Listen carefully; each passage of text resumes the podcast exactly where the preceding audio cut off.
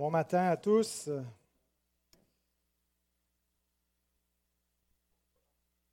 Après avoir vu que l'homme a été créé à partir de la poussière du sol et que la femme a été faite à partir d'un corps poussiéreux, le corps d'Adam, prochaine question, les enfants. Qu'est-ce que Dieu a donné à Adam et Ève en plus de leur corps? Qu'est-ce que Dieu leur a donné en plus d'un corps? Vas-y, Baptiste. Une âme, exactement, une âme immortelle. Ça veut dire que tout le monde est immortel? Est-ce que les non-sauvés ont la vie éternelle? Oui, vas-y encore, Baptiste.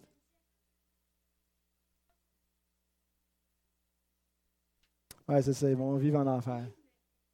Ils vont mourir en enfer, hein, d'une certaine façon. Ils vont vivre comme des morts vivants éternellement. Oui, c'est assez terrible de réfléchir à cela, mais la vie éternelle, quand la Bible parle de la vie éternelle, elle ne parle pas premièrement de la durée, mais d'une sorte d'existence.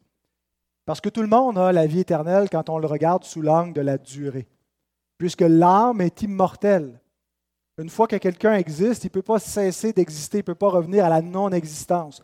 Le corps actuel va mourir, il va disparaître, mais l'âme qui l'habite ne meurt pas. C'est une âme immortelle. Et l'être va ressusciter, tous les hommes vont ressusciter à la fin, certains dans un corps de mort et d'autres dans un corps glorieux, un corps vivant semblable à celui de Christ. Mais donc, chaque individu a une âme immortelle. Et c'est ce qu'il y a dans le, cœur de l'homme quand l'Ecclésiaste nous dit que Dieu a mis dans le cœur de l'homme la pensée de l'éternité.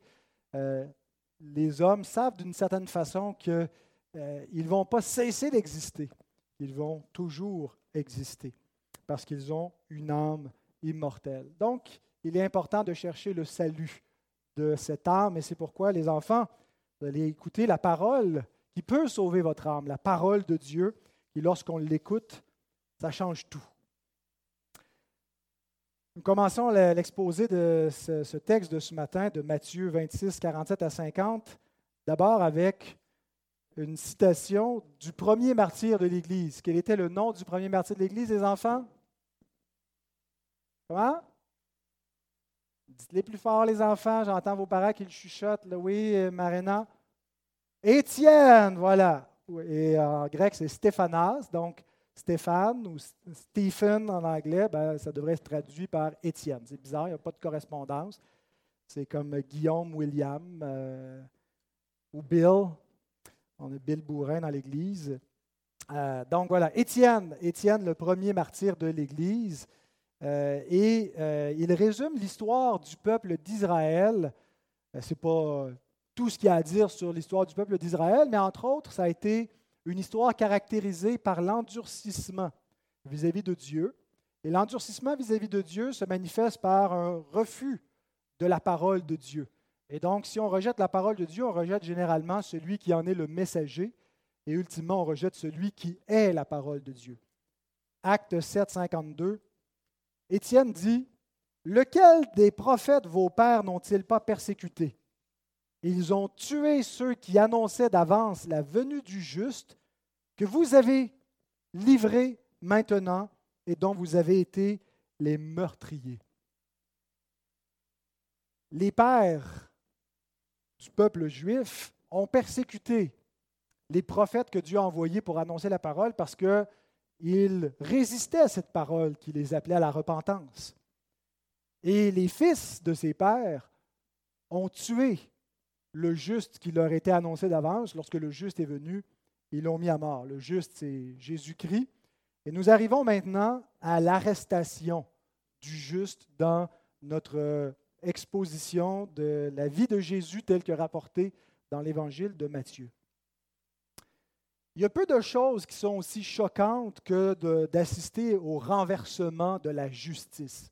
Lorsqu'on voit les autorités, lorsqu'on voit ceux qui doivent administrer la justice se comporter de façon injuste, lorsqu'on voit les tribunaux rendre des verdicts impies, injustes, c'est choquant lorsqu'on voit le pouvoir civil, plutôt que de punir le, mal et de promouvoir le bien, qui fait l'inverse, c'est choquant d'assister à ce renversement de la justice.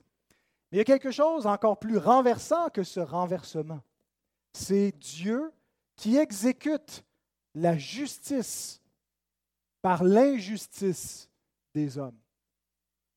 Dieu a pris le plus grand péché de l'humanité, un procès inique, le seul juste qui a jamais marché sur cette terre, le seul homme parfaitement juste, on lui a fait un faux procès avec des faux témoins, on lui a donné une fausse condamnation et on l'a fait mourir comme un imposteur, on l'a crucifié. C'est une grave injustice et c'est le plus grand péché de l'humanité d'avoir tué le Fils de Dieu. C'est un déicide. Hein. On a mis à mort Dieu dans, la forme humaine par laquelle il est venu à nous. Mais dans cet acte ignoble d'injustice, Dieu a accompli le plus grand acte de justice qui mène à la justification des impies. Par la méchanceté des hommes, Dieu a révélé sa bonté, son amour, sa justice, sa puissance.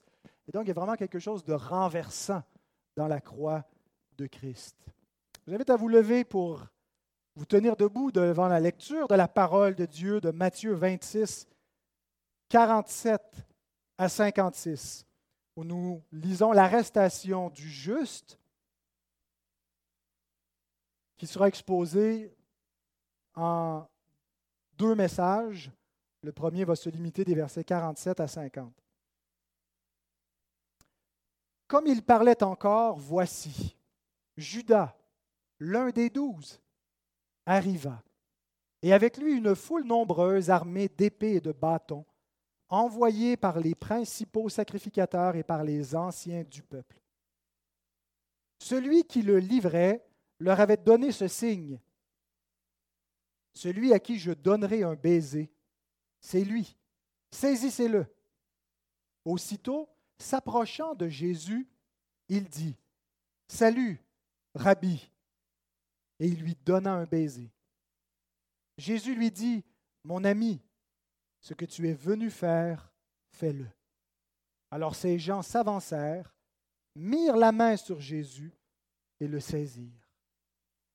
Et voici, un de ceux qui étaient avec Jésus étendit la main et tira son épée.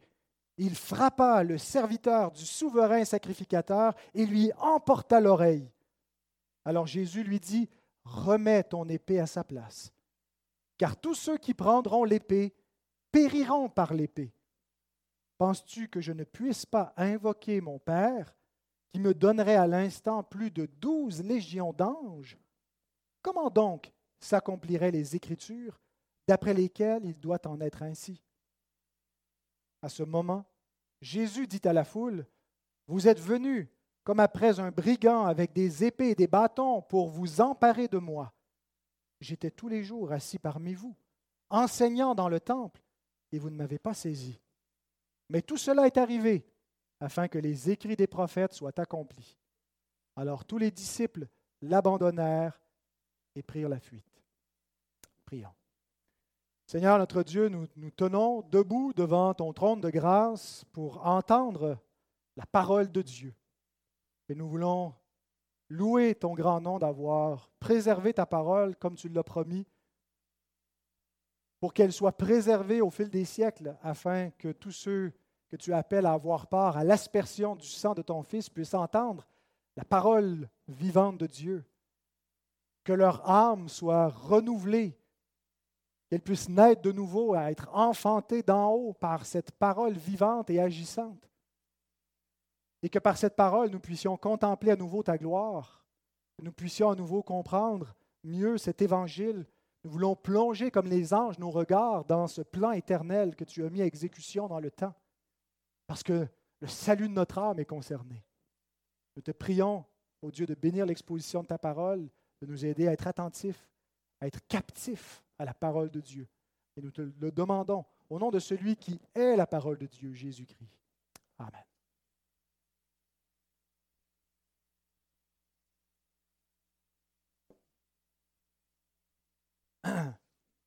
Jésus parlait encore lorsque des ennemis arrivent brusquement au milieu de la nuit pour l'arrêter. Notre Seigneur appelle dans Luc 22, 53 cette heure l'heure des ténèbres, la puissance des ténèbres. Et dans ce récit, ce qui est mis en évidence, d'un côté, nous voyons la méchanceté des hommes avec Judas et sa troupe. Nous voyons aussi la lâcheté des hommes avec les disciples qui s'enfuient. Mais surtout, nous contemplons la fidélité et le courage de notre Seigneur. Knox Chamberlain, un commentateur, écrit Ce récit s'ouvre sur la trahison d'un des douze disciples et se termine par la fuite des onze autres. Voilà la bande de Jésus. Un qui le trahit et onze qui s'enfuient. Et je pense que nous pouvons nous reconnaître, et espérons qu'on se reconnaît surtout dans les onze. Mais nous ne sommes pas sauvés par notre courage, par notre témérité, par notre fidélité, mais par Christ qui est resté pour aller jusqu'au bout pour nous. Nous allons nous concentrer sur les versets 47 à 50 dans un premier temps. J'aurais pu prêcher deux heures, mais vous auriez été fâchés contre moi. Donc, je vais prêcher deux heures, mais en deux semaines. Et pour ce matin, on va se concentrer sur trois acteurs de la scène. Le premier, c'est la foule. Le deuxième, c'est le traître. Et le troisième, c'est le Seigneur. Qui est dans cette foule? Quelques questions pour le premier point. Qui est dans cette foule? Combien est dans cette foule et que voulait cette foule? Matthieu nous dit que c'était des gens armés qui sont venus. Ils ne sont pas juste venus dialoguer.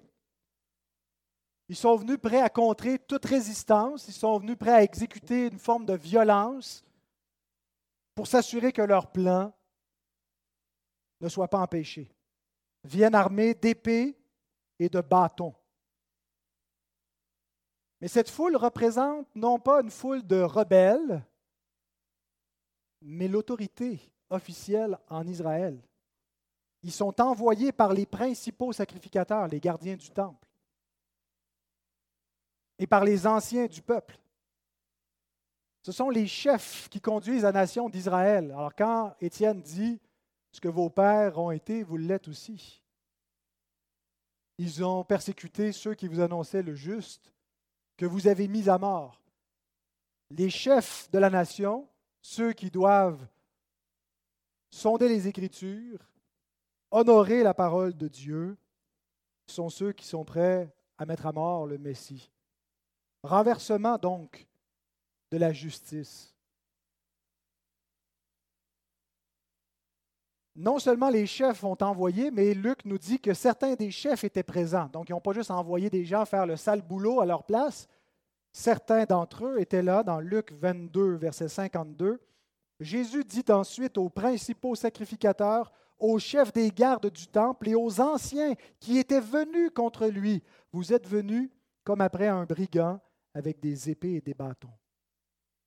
Et d'après Jean, Jean chapitre 18, verset 3, il y avait possiblement aussi des soldats romains. Jean utilise un terme euh, qui est traduit par cohorte en français, speira en grec, euh, qui réfère à un détachement d'une garnison romaine qui euh, était venue, la cohorte, pour arrêter Christ.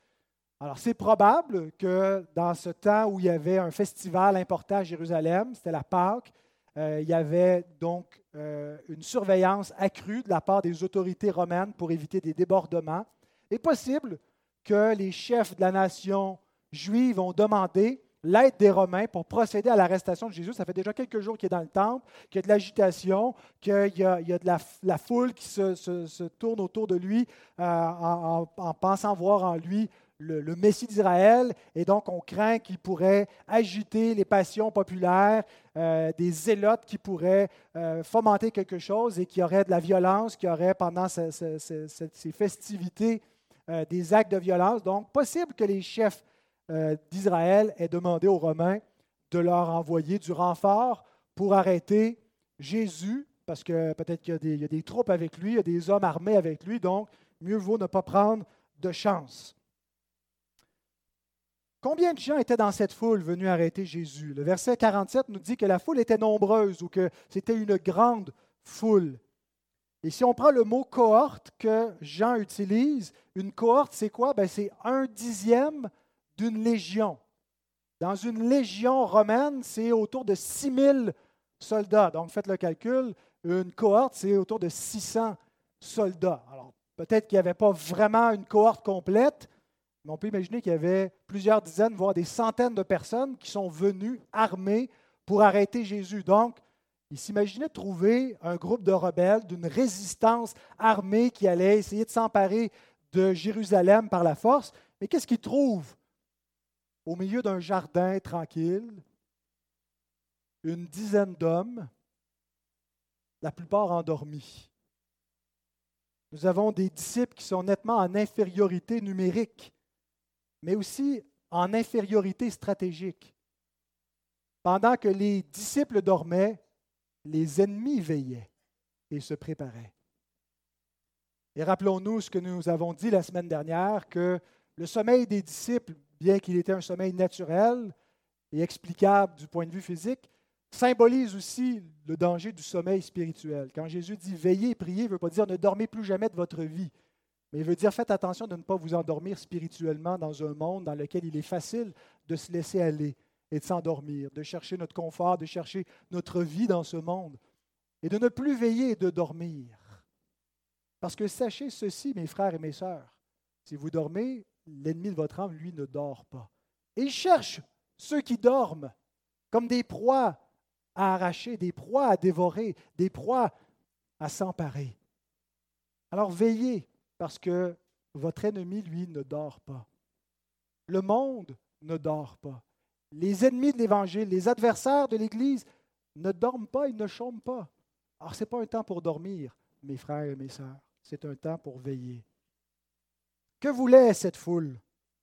Pas simplement appréhender Jésus, mais en finir avec lui. Nous savons exactement ce qu'ils voulaient parce que le plan des chefs religieux est révélé au début du chapitre 26, versets 3 à 5. Matthieu 26, 3 à 5. Alors les principaux sacrificateurs et les anciens du peuple se réunirent dans la cour du souverain sacrificateur appelé Caïphe, et ils délibérèrent sur les moyens d'arrêter Jésus par ruse et de le faire mourir. Mais ils dirent que ce ne soit pas pendant la fête, afin qu'il n'y ait pas de tumulte parmi le peuple. Bon, ça a assez duré. Ça fait des mois que ce personnage parcourt la Galilée, le voilà maintenant en Judée. Ça fait plusieurs jours qu'il est là, qu'il est dans le temple, qu'il parle, qu'il enseigne. On ne peut plus laisser ça aller. Il est temps qu'on agisse. Il est temps qu'on le fasse disparaître. Et Judas est sorti pour aller s'entendre avec eux sur le meilleur moment de leur livrer en échange d'une somme d'argent.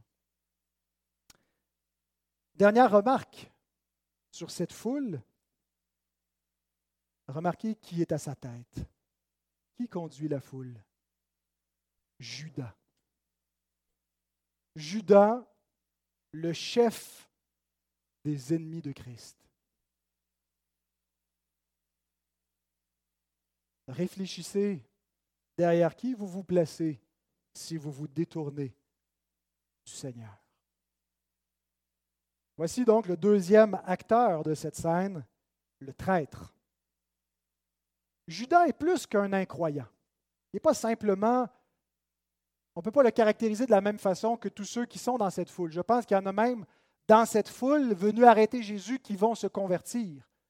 Probablement que Malchus, qui est nommé, qui est le soldat qui s'est fait trancher l'oreille, il est nommé par Jean, probablement pour l'identifier à l'Église primitive comme faisant partie des disciples. Allez, voir Malchus, il pourra vous raconter son histoire lorsqu'il s'est fait couper l'oreille par Pierre et que Jésus lui a recollé ça en un instant. Judas n'est pas simplement un rebelle, un incroyant qui pourrait se convertir, il est un apostat. Un apostat, ce n'est pas juste un inconverti. C'est un faux croyant, quelqu'un qui, pendant un temps, professent suivre Christ, professent croire en Christ, mais se rebellent contre Christ. Pas simplement s'éloignent de Christ. Pas simplement quelqu'un qui tombe dans le péché, qui marche loin du berger pendant un temps et qui revient, mais quelqu'un qui lève le talon contre lui, qui devient son ennemi. Et un apostat, c'est quelqu'un qui est ensuite réprouvé par Christ. L'Épître aux Hébreux nous décrit la condition spirituelle des apostats. Hébreux 6, 4 à 6. En nous disant qu'il est impossible que ceux qui ont été une fois éclairés, qui ont goûté le don céleste, qui ont eu part au Saint-Esprit, qui ont goûté la bonne parole de Dieu et les puissances du siècle à venir et qui sont tombés parapipto. Le verbe veut dire qui ont apostasié, tombés pour ne pas se relever. Il est impossible qu'ils soient encore renouvelés, amenés à la repentance, puisqu'ils crucifient pour leur part le Fils de Dieu et l'exposent à l'ignominie. Ce n'est pas simplement ils sont tombés dans de graves péchés. Il y a des croyants qui sont tombés dans des graves péchés très scandaleux, comme l'adultère et le meurtre, comme, comme David. Il y a des croyants qui ont renié temporairement le Seigneur, comme tous les disciples qui l'abandonnent dans cette scène. Comme Pierre qui va nier trois fois le connaître, jusqu'à prendre des imprécations contre lui-même. Mais ici, on parle de quelqu'un qui devient un ennemi de Christ, qui apostasie, qui ne peut pas se relever. Il n'a pas perdu le salut. Il ne l'a jamais eu et il ne pourra jamais l'avoir. Il est tombé sous un jugement qui est de même nature que le péché contre le Saint-Esprit, un péché impardonnable. Or, certains indices dans le texte nous montrent la nature scandaleuse, la nature impie du caractère de Judas, pour qu'on comprenne qu'il n'est pas simplement un incroyant parmi tant d'autres, mais un apostat. Le premier indice, la façon que Matthieu l'introduit. Voici Judas, l'un des douze. La même expression qu'il a employée au verset 14. Un peu comme s'il disait à ses lecteurs, non, non, vous ne comprenez pas. Un des douze. Un qui est dans le cercle intime, qui a reçu un privilège, qui a été envoyé avec une onction particulière de l'Esprit que le Seigneur a répandu sur lui. L'un des douze qui vient pour le livrer. C'est comme si Matthieu s'en était pas encore remis, de réaliser qu'il y en avait un qui était aussi près d'eux, qu'ils ne l'ont pas vu, qui le pensait comme faire partie des leurs et qui a levé le talon contre le Seigneur. La Bible d'étude NIV écrit Il semble étrange que Matthieu répète cette phrase sitôt après le verset 14, mais il veut peut-être souligner combien il est scandaleux, scandaleux qu'une personne si proche de Jésus devienne son traître. L'un des douze.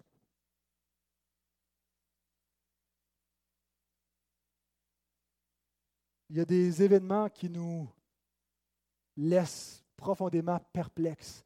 Des gens à qui on a confiance, ça ne veut pas dire qu'ils deviennent des apostats, mais dont l'attitude, la conduite, le péché, on n'en revient pas. On est sonné, on est secoué, on se dit comment ça? Mais ben, c'est comme ça que Matthieu se sentait face à son ancien ami Judas. Ensuite, il le présente comme le traître au verset 48, celui qui le livrait. Il le décrit par son action. Celui qui le livrait, c'est un, participe. Donc, c'est comme si ce qui le caractérise dorénavant, c'est le fait d'avoir livré Christ. Il n'y a plus de nom maintenant, il est qualifié avec un surnom, le traître. D'ailleurs, c'est comme ça qu'il était connu parmi les premières communautés chrétiennes. Luc, 16, Luc 6, verset 16, Judas Iscariote, qui devint traître.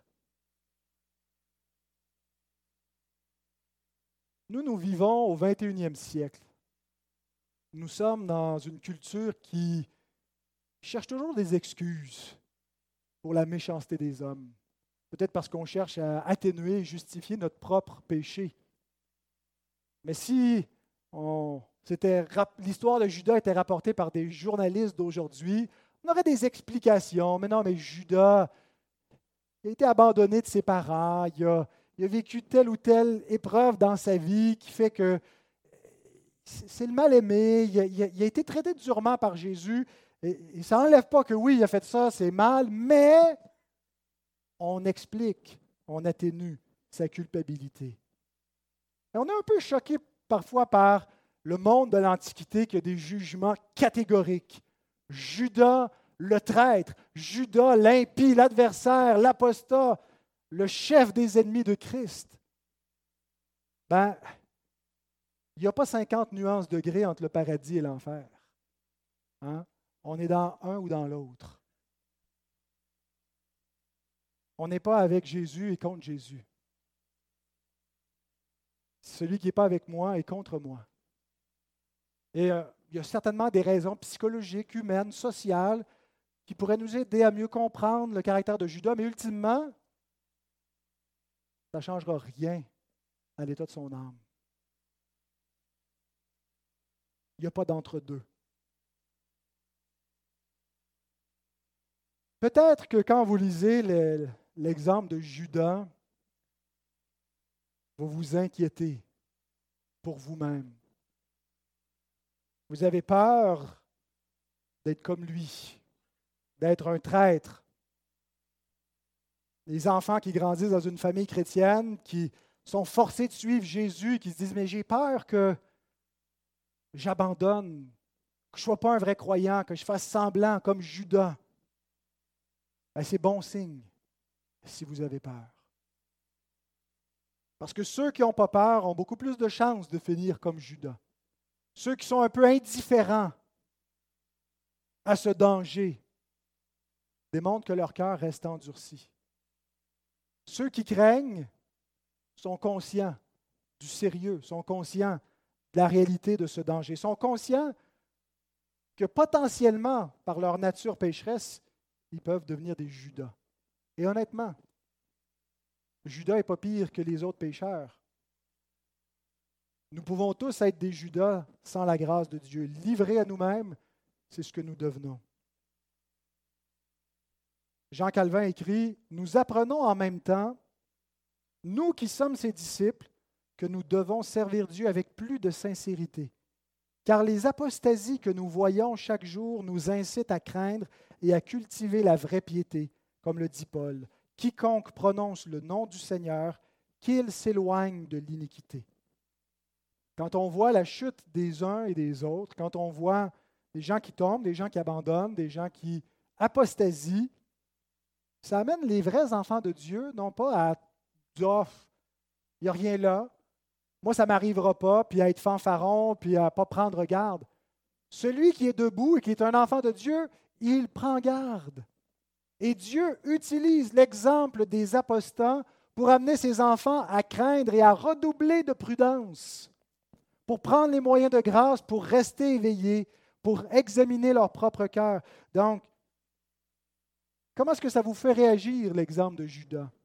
Est-ce que ça vous amène à prendre Dieu avec plus de sérieux, à considérer le danger d'abandonner comme un risque véritable et que sans la grâce de Dieu, un risque inéluctable, inévitable pour vous?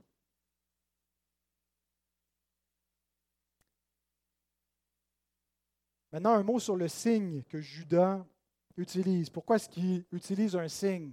Pourquoi ça prenait un signe? Ben, d'abord parce que beaucoup de gens dans cette foule ne connaissaient peut-être pas Jésus de visage, ont entendu parler de lui, mais euh, c'est euh, avant l'époque où on peut euh, faire des, portraits, euh, des, photographies des gens. Donc, ils ne savaient pas euh, qui il était.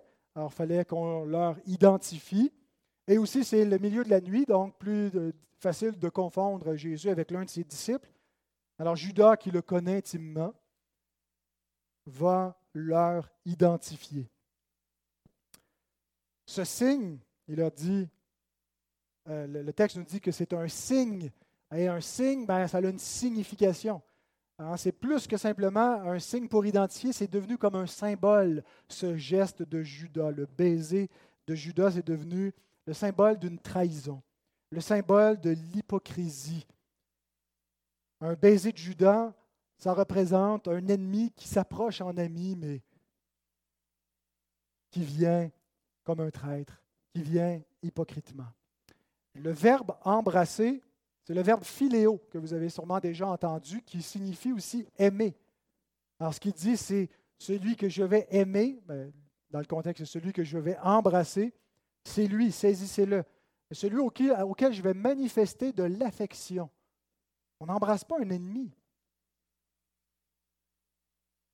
Il était commun à cette époque de se saluer par un baiser. On a plein d'exhortations d'ailleurs dans les épîtres. J'en ai relevé au moins cinq passages qui nous commandent comme chrétiens de se saluer les uns les autres par un saint baiser d'affection fraternelle. Et euh, à l'époque, donc, c'était pas simplement. Les hommes entre eux se, saluaient par un baiser, comme font encore les Français. On trouve ça un petit peu répugnant, nous, les, Québécois. Mais euh, donc, c'était assez commun d'agir ainsi. Mais euh, si on pouvait euh, avoir une attitude respectueuse envers un ennemi, on n'allait pas nécessairement l'embrasser. C'était quelque chose euh, qui démontrait plus d'affection et d'intimité. Charles Spurgeon écrit Il est frappant de constater que nous ne lisions nulle part dans le Nouveau Testament qu'aucun des douze, à l'exception de Judas, n'ait embrassé Jésus. Il semble que la familiarité la plus impudente s'apparentait à une ignoble perfidie. En anglais, on dit euh, familiarity breeds contempt. Je ne sais pas comment on peut traduire ça euh, en français, mais que quand on est tellement familier envers quelqu'un, euh, on, est à un cheveu de le mépriser. Hein, quand il y a une distance, parfois, ça crée une sorte de, respect, mais une, grande familiarité, il nous manque un pas vers, vers le mépris. Mais nous sommes cependant commandés dans l'Écriture, non pas de saluer Jésus de loin, mais de l'embrasser de près. Psaume 2, verset 12. Baisez le Fils, de peur qu'il ne s'irrite, et que vous ne périssiez dans votre voie, car sa colère est prompte à s'enflammer. Heureux tous ceux qui se confient en lui. Bien sûr, c'est écrit un millénaire avant la venue du Fils. Ça nous parle de David, mais ultimement, ça ne peut pas nous parler de David, le Messie David, qu'il faut embrasser de peur qu'on périsse. Et l'Écriture ne nous appelle pas à se confier, à avoir la foi en David. Ça nous parle de David comme type de celui qui est le fils de David, Jésus, qui vient pour régner, qui reçoit le trône de son Père, qui va régner éternellement. Et il nous est dit d'embrasser ce fils. Pourquoi? Parce que si on ne le fait pas, nous allons périr dans notre voie. Et peut-être qu'on se dit, mais Judas l'a embrassé et il a péri dans sa voie, et il a péri davantage pour l'avoir embrassé hypocritement. Et qu'on a peur de l'embrasser hypocritement et qu'on aime mieux ne pas l'embrasser du tout pour éviter l'apostasie. Mais n'essayons pas d'être plus sages que l'Écriture qui nous commande d'embrasser le Fils. Prenons garde à nous-mêmes, ne l'embrassons pas hypocritement. Et si nous réalisons que notre cœur tend à lui rendre hommage, mais en feignant, si vous êtes ici en chantant les louanges du Seigneur, mais que vous sentez que c'est faux sur votre bouche, la solution n'est pas d'arrêter de, le faire, de plus jamais mettre les pieds dans une église, mais de le dire au Seigneur, mon cœur est exposé, mon cœur t'aime pas, je sais, je, t'embrasse, mais, mais je ne veux pas que ce soit le baiser de Judas, je ne veux pas t'embrasser et louer ta gloire faussement. Je veux chanter tes louanges, Véritablement, je veux me confier en toi, non pas superficiellement en faisant semblant, en essayant de me convaincre moi-même, mais en me trompant moi-même. Fais en sorte que ma foi soit véritable. Si l'Esprit de Dieu vous convainc que ce que vous faites est faux, la seule chose que vous pouvez faire, c'est de le confesser à Dieu, de dire, mon cœur est faux devant toi, rends-le vrai. C'est ça la repentance, c'est la confession de son péché. Et vous savez quoi? Il est plein de miséricorde. Il sait que votre cœur n'est pas capable de l'aimer. Il sait que vous ne pouvez pas l'embrasser véritablement, sincèrement, à moins que votre cœur soit changé par sa grâce. Il sait qu'il doit vous embrasser le premier pour que votre cœur soit réchauffé par son amour et que votre, votre cœur se mette à l'aimer véritablement, sincèrement. Alors, il ne vous demande pas de vous cacher, de faire semblant, mais de venir tel que vous êtes et de vous laisser exposer par sa parole. Alors, venez à lui. Venez à lui de peur que vous ne périssiez dans votre voie. Voici comment Judas est venu à lui. Verset 49. Aussitôt, s'approchant de Jésus, il dit Salut, Rabbi, et il lui donna un baiser. Examinons chacun de ces mots. Salut, c'est l'expression kairé en hébreu qui veut dire réjouis-toi. Mais c'est un peu l'équivalent de bonjour ou comment ça va ou shalom pour les Hébreux. C'est une joie de te voir. Et comment il l'appelle? Rabbi. J'ai trouvé pertinente la remarque de Grant Osborne concernant ce titre que Judas emploie. Parce que parfois on remarque des choses, non seulement dans ce qui est dit, mais dans ce qui n'est pas dit dans la parole de Dieu. Les deux seules fois dans Matthieu où Rabbi est utilisé pour s'adresser à Jésus sont sur les lèvres de Judas. Matthieu 26, 25 et 26, 49. En contraste avec Seigneur, Curios, utilisé par les disciples. Cela suggère une preuve d'incrédulité. Judas voyait Jésus comme un simple rabbi, comme un enseignant, un bon maître, mais pas comme son Seigneur, pas comme son Sauveur.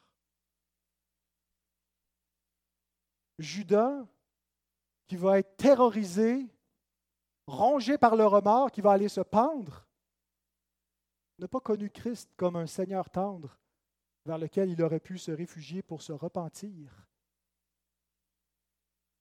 Il est dans le désespoir parce qu'il ne connaît pas Christ. Et tout ce qui lui reste, c'est la mort. Parce qu'il ne connaît pas le Seigneur. Il ne sait pas qu'il a des entrailles d'affection, de pardon, de miséricorde. Il le voit comme un rabbi. Il est distant. Comme beaucoup le voient aujourd'hui comme un rabbi. Si vous demandez à beaucoup de gens qui est Jésus, c'est un, un, grand homme, un enseignant, quelqu'un qu'on pourrait comparer à Gandhi ou à je ne sais pas qui. Est-ce qu'il est le Seigneur? Est-ce qu'il est ton Seigneur? Parce que c'est toute la différence entre le paradis et l'enfer. Rabbi et Seigneur. C'est pas qu'il n'est pas notre rabbi. Il est notre enseignant. Il est notre maître. Mais il est notre Seigneur. Notre Seigneur, notre Dieu, notre Sauveur. Et Judas couronne sa salutation hypocrite d'un baiser. C'est presque comme si Salomon avait déjà qualifié la nature de ce baiser dans Proverbe 27, verset 6. Les blessures d'un ami prouvent sa fidélité, mais les baisers d'un ennemi sont trompeurs.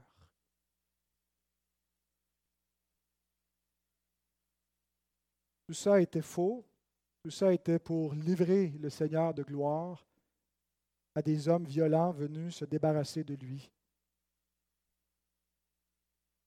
Judas n'était pas en train de dire Réjouis-toi véritablement, mon maître, en train de lui montrer de l'affection, mais il agissait hypocritement parce que Judas avait estimé que 30 pièces d'argent avaient plus de valeur que Christ pour lui.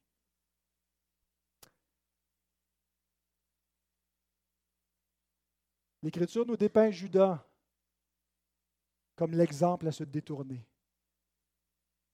comme le modèle des impies qui s'en vont à la perdition, pour qu'on compare notre cœur et qu'on n'y trouve rien de semblable. Et s'il y a quoi que ce soit dans notre vie qui s'apparente à Judas, c'est pour le confesser, c'est pour le condamner, c'est pour le rejeter, c'est pour s'en repentir devant Dieu.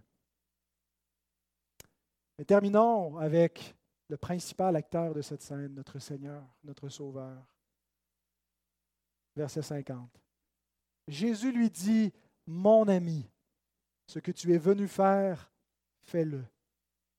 Alors ces gens s'avancèrent, mirent la main sur Jésus et le saisirent.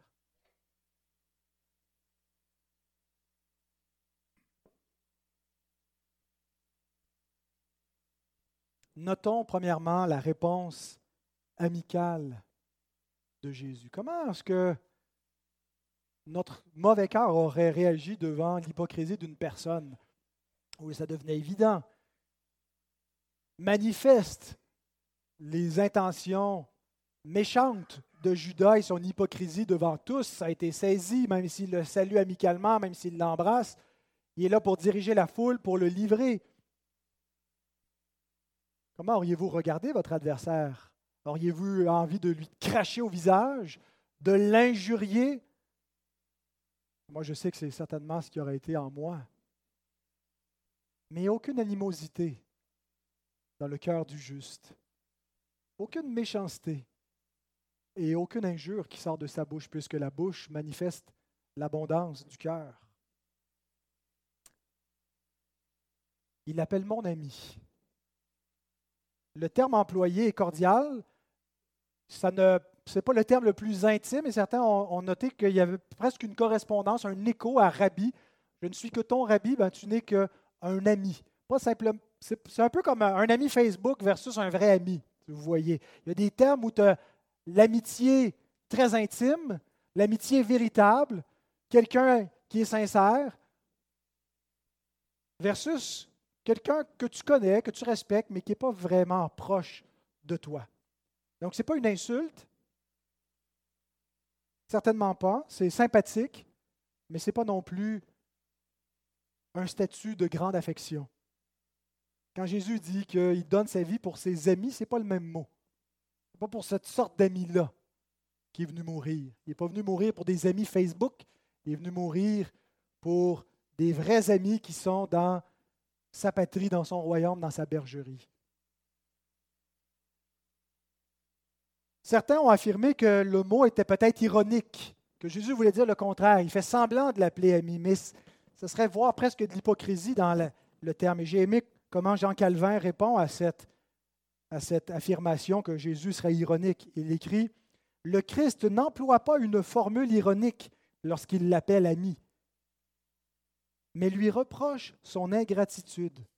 De l'ami intime qu'il était, qui s'asseyait à sa table, il est devenu un traître, comme l'avaient prédit les psaumes. Celui-là même avec qui j'étais en paix, qui avait ma confiance et qui mangeait mon pain, lève le talon contre moi. Ce n'est pas un ennemi qui m'outrage, je le supporterai, ce n'est pas mon adversaire qui s'élève contre moi, je me cacherai devant lui. C'est toi que j'estimais mon égal, toi mon confident et mon ami. Donc, il lui était offert la place d'un véritable ami, la place d'un intime, et Judas n'a pas pris cette place. Il est devenu un ennemi, mais ce n'est pas parce que Jésus le traite en ennemi.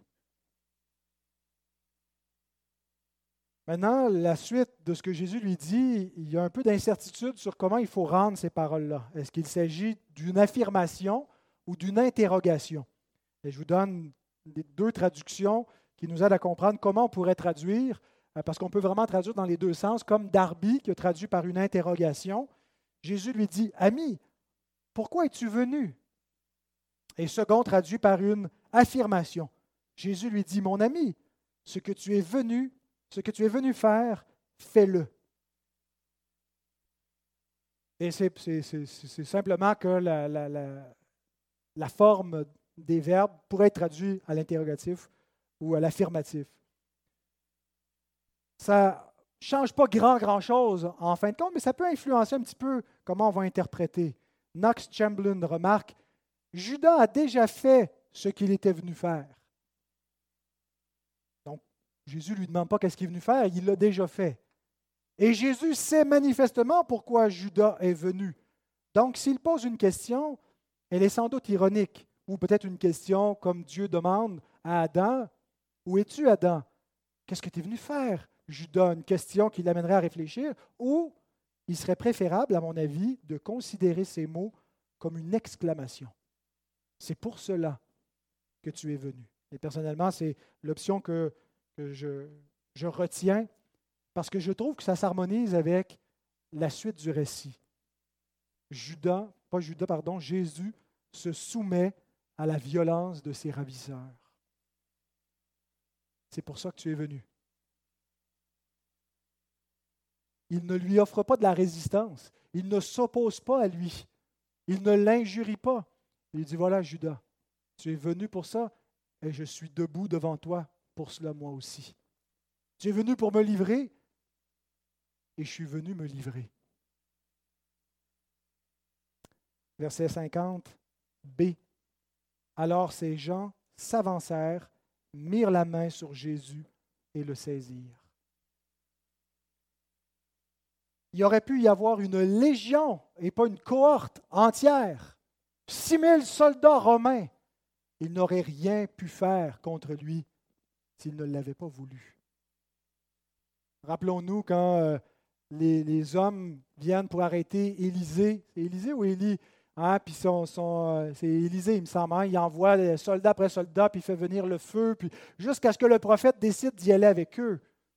On a plus qu'un prophète, on a celui qui est la parole, la parole de Dieu.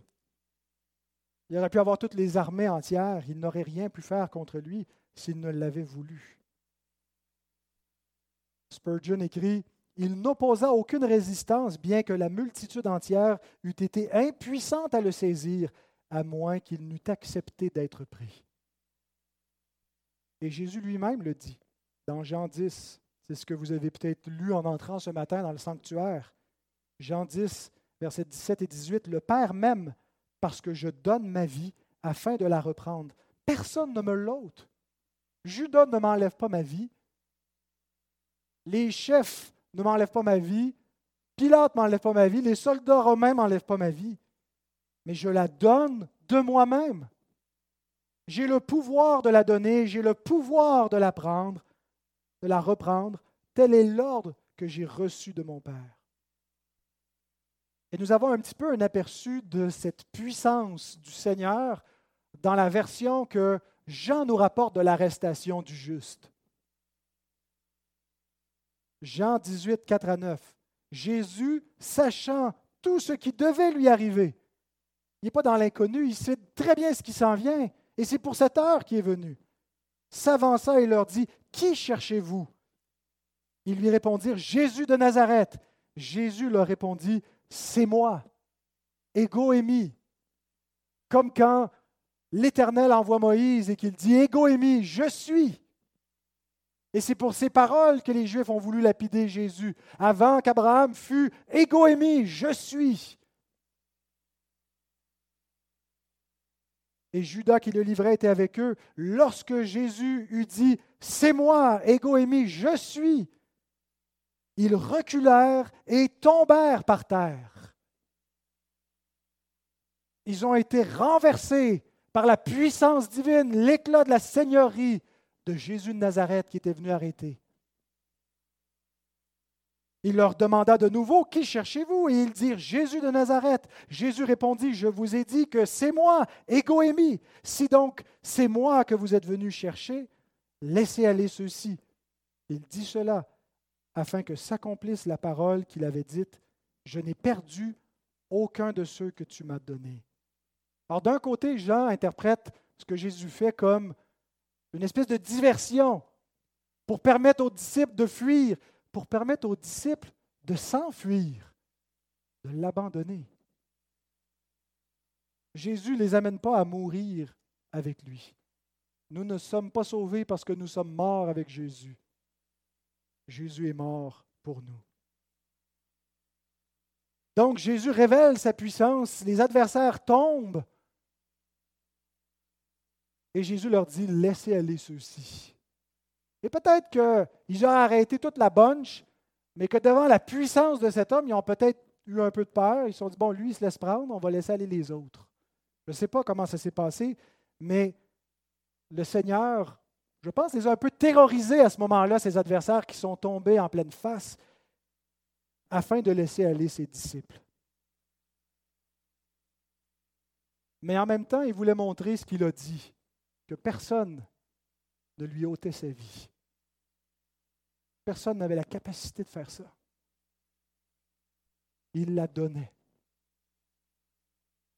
Vous savez, l'instinct de survie est un des instincts le plus forts. Il faut une force énorme pour se laisser prendre sa vie et n'offrir aucune résistance. Et réfléchissez à ce que nous dit Saint Augustin. Quel sera son pouvoir lorsqu'il viendra comme juge s'il a fait cela en se livrant lui-même à la justice? Quelle sera sa puissance lorsqu'il viendra pour régner, lui qui avait une telle puissance lorsqu'il est venu mourir? Si lorsqu'il se livrait volontairement à la mort, les ennemis tombaient devant lui, lorsqu'il va venir pour les terroriser dans son jugement, quelle terreur? Pour ceux pour qui Christ n'aura pas livré sa vie.